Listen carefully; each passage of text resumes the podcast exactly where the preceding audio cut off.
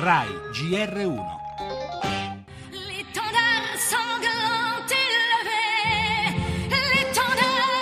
imponente schieramento di forze per garantire la sicurezza. Massima allerta. In tutta l'Ile de France oltre 2200 agenti in uniforme, tiratori scelti sui tetti, 1300 militari e 150 poliziotti in borghese.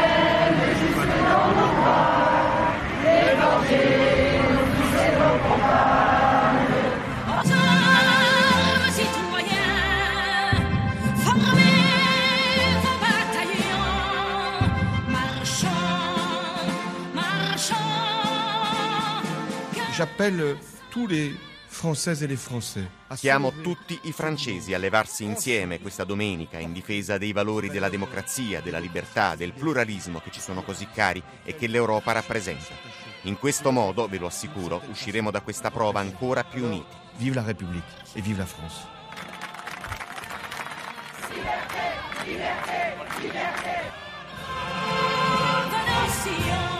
In piazza l'Europa intera a Parigi atteso un milione di persone, tra di loro 45 capi di Stato e governo. C'è il rischio di attentati, ma la manifestazione di oggi dimostra ancora una volta che il coraggio nasce proprio dalla paura. C'è tensione, c'è un'allerta elevatissima, ma c'è la voglia di dimostrare ai terroristi e anche a se stessi che i tre giorni di follia integralista saranno una spinta verso la democrazia e la libertà.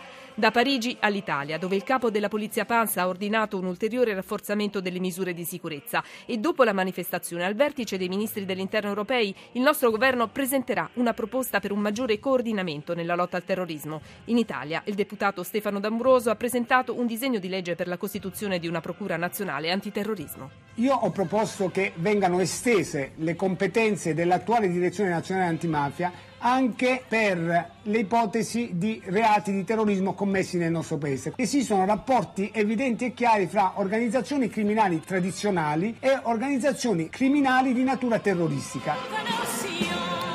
E il terrorismo continua a seminare orrore. In Nigeria, ancora un'azione sanguinaria degli uomini di Boko Haram, una bambina di 10 anni è stata trasformata in una bomba umana e fatta esplodere in un mercato, decine le vittime. L'ennesima conferma della ferocia con cui ancora in molti paesi viene violata l'infanzia. La cronaca con un'indagine a Torino su mille tonnellate di amianto scomparso arrivato dall'India. Parleremo anche della morte di Francesco Rosi, regista del cinema di denuncia. Infine lo sport. Oggi Super Domenica con Napoli-Juve e il derby Roma-Lazio.